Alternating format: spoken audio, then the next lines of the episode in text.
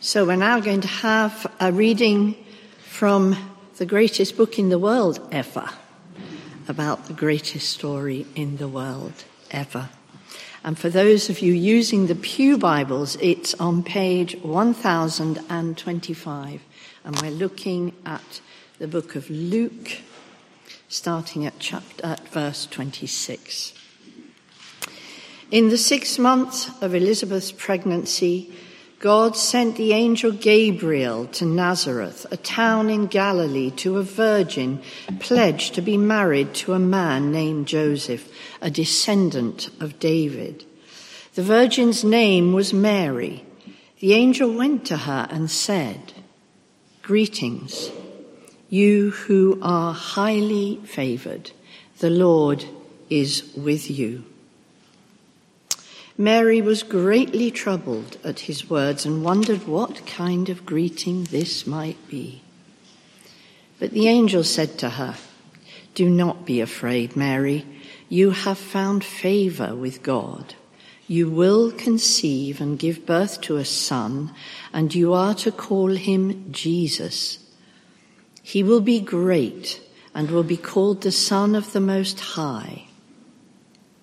The Lord God will give him the throne of his father David, and he will reign over Jacob's descendants forever. His kingdom will never end. How will this be? Mary asked the angel, since I am a virgin. The angel answered, The Holy Spirit will come on you and the power of the Most High will overshadow you. So the Holy One to be born will be called the Son of God. Even Elizabeth, your relative, is going to have a child in her old age, and she who was said to be unable to conceive is in her sixth month, for no word from God will ever fail. I am the Lord's servant, Mary answered. May your word to me be fulfilled. And then the angel left her. This is the word of the Lord. One of the great things about the Christmas journey, which we've just seen in a clip there, is that um, various members of, fa- of this church family dressed up in costumes and took the roles of people in, involved, and animals also involved in the Christmas story. And various people uh, commented, teachers, adults who came with the children, said, you know, it gives us a whole new perspective on the Christmas story when we hear it told by people in the first person. Well, I myself played Gabriel more than 30 times the, over the three days. And during that time, I started thinking, what must it have been like for the angels to see Jesus come into the world? And so this morning, I'm going to ask you to um, use your imaginations as I return to my role as Gabriel, minus the wings, minus the costumes, just me. So you have to imagine. But before I do that, let's pray. Heavenly Father, we, once again, we ask you to open our hearts and our minds and to as we hear that Gabriel's story, that you will give us a fresh perspective, a deeper understanding of what you did when you sent your son Jesus into the world, and to help us grow in our love for him. We ask it in his name. Amen.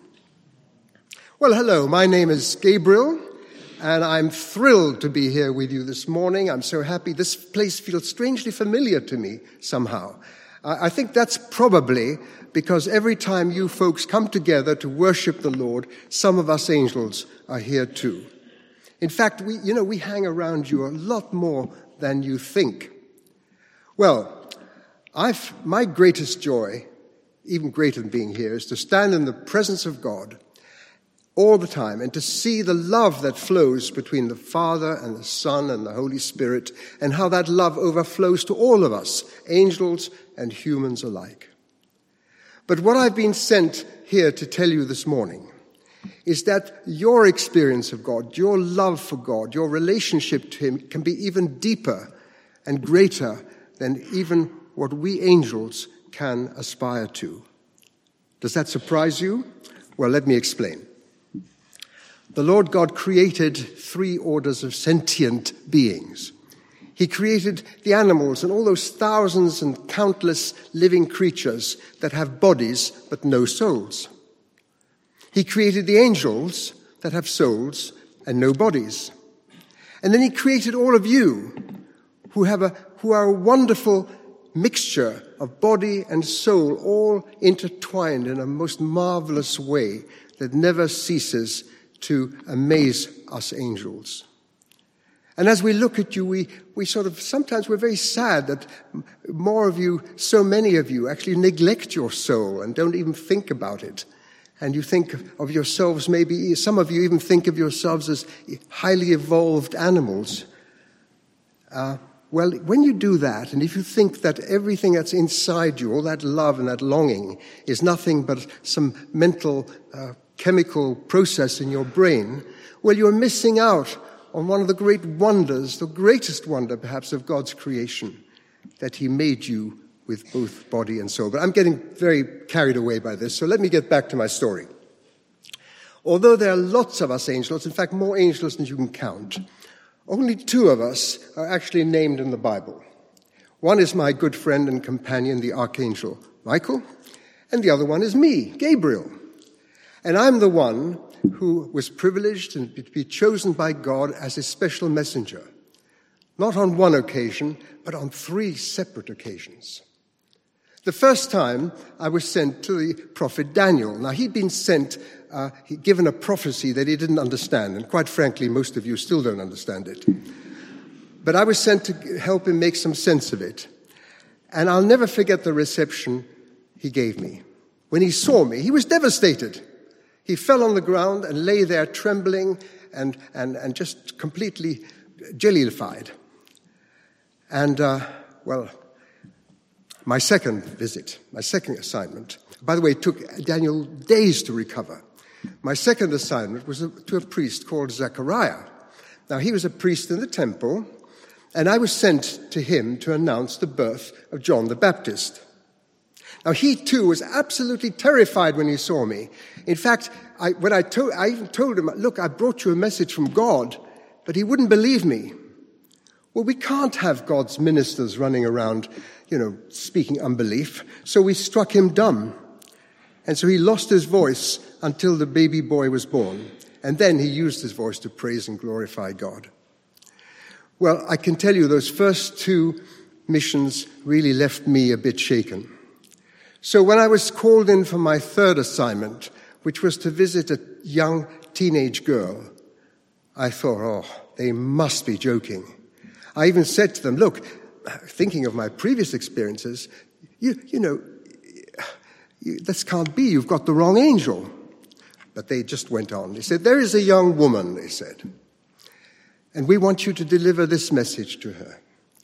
It's the most important announcement that we have ever made, and the future of the world depends on it. Well, when I heard the message, it was I who was speechless. I mean, I couldn't believe it. In fact, if you had seen God, if you'd seen Jesus in his glory the way I have, if you'd knew him the way I do, you would have been speechless too. Anyhow, I took down the, the information and off I went, not to a palace, not to a temple, not to a princess, not to a, the daughter of a priest, but to a peasant girl living in a despised down in the hill community called Nazareth. Why she was chosen, I cannot tell you. All I know is that God's choices are as inscrutable as they are glorious. Well, obviously I didn't want to frighten the girl when I arrived, so I practiced my, my gentlest and friendliest, warmest greeting. And so when I arrived there, I said, Mary, you are greatly favored by God. You're honored and greatly favored by Him. And as she looked at me and I looked at her, I don't know which one of us was more confused. Anyhow, I waited for her response and I went on and I said, Mary, uh, you have been, well, actually, I sensed something. I must tell you this. I sensed that this was a girl who had a deep personal faith in God. So I, I was encouraged to go on, and I said, Mary, you have been chosen by God to be the mother of his one and only son. You will have a baby, and you will name him Jesus, and he will inherit the throne of his ancestor David, and he will rule the kingdom of God, and his kingdom will last forever. And I could see that she was actually quite disturbed. And I, I could see in her face, and I said, Well, Mary, don't be afraid. Yeah, and it struck me, two things struck me. The first was that whenever God turns up in someone's life or sends you one of his angels, it, you expect the worst, don't you? You think, well, you know, this must be bad news. And I think that's because you all have something to hide. You all have sins that you don't want God to see. Well, this girl, I just said, don't be afraid, Mary. God has given you this wonderful message. So I waited to see what her response would be. And I waited, and heaven stood still. In fact, time stood still, like it does in eternity.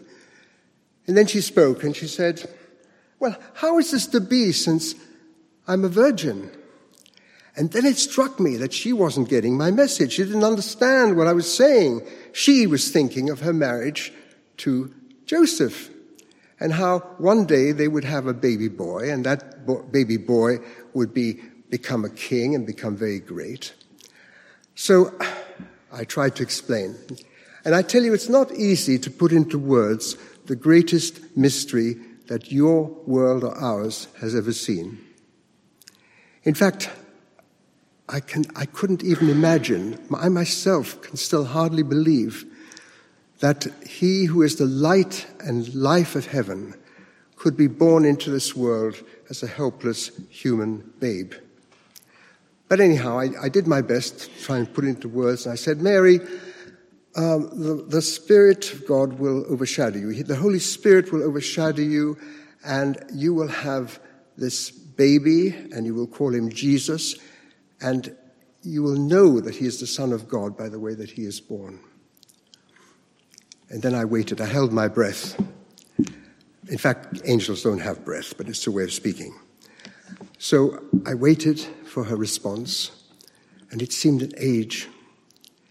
And I knew that Mary had a choice. I, you know, God has a way of drawing people to himself, but he never imposes and forces his will on you.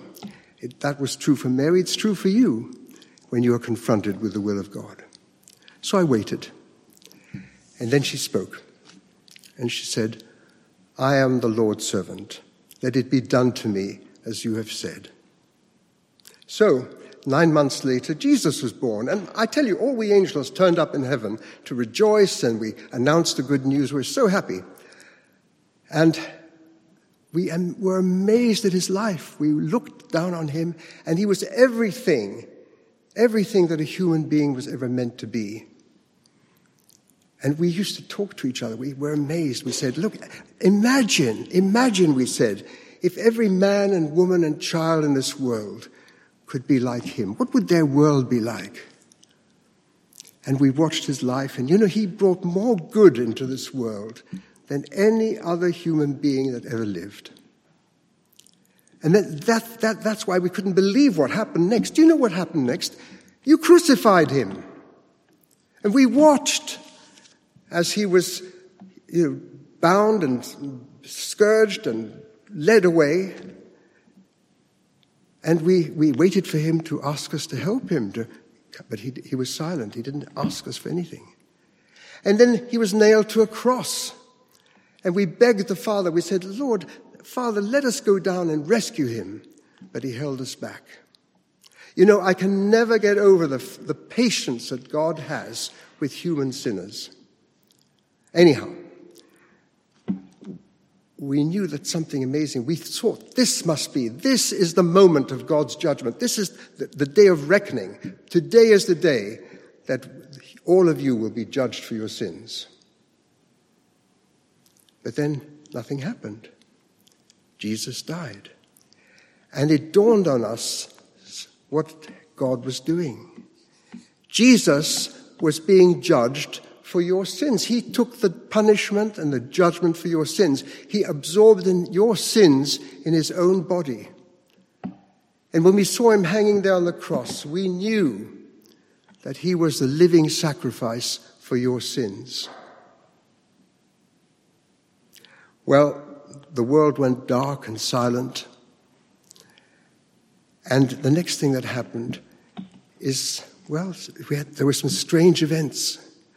Three days passed, and then suddenly Jesus came to life again. He'd been put, his corpse had been put in a tomb, sealed tomb, and it came back to life. He came, his human body came back to life, specially adapted for eternity. Some women came to, to the grave, graveside looking for the body. But one of my colleagues had gone ahead and he sat there by the grave and he said, Look, you mustn't look for the living among the dead. And then Jesus appeared to his disciples and to hundreds of other people for many days. We, were, we had expected his soul to come back to heaven, to us, where he, where he belonged. But if he'd done that, he would have actually uh, betrayed his human nature, and that that would have been of no value to you. It would have been of no help to you. So Jesus' body appeared over and over again here on earth. And finally, he rose up to heaven. And I can't tell you the joy that we had when we received him, the joy. But you know, your joy should be even greater. Because Jesus did not die for angels. He didn't come down in the form of an angel. He died for you, human beings. He died so that you could share his, his resurrection life one day. And so we, that was the end of that episode. And you know,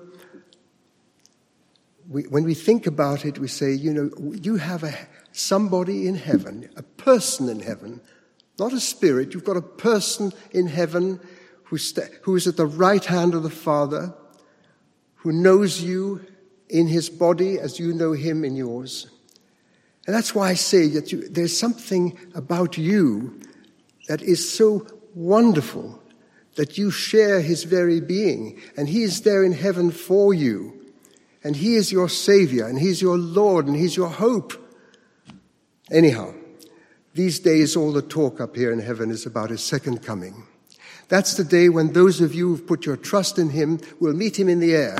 And I'll be there too, you know, along with Mary and all the saints and all the other angels. But you know, you'll be so much more interested in him. Anyhow, that's more or less the end of my story. I just have two more quick things to say and then I really must fly.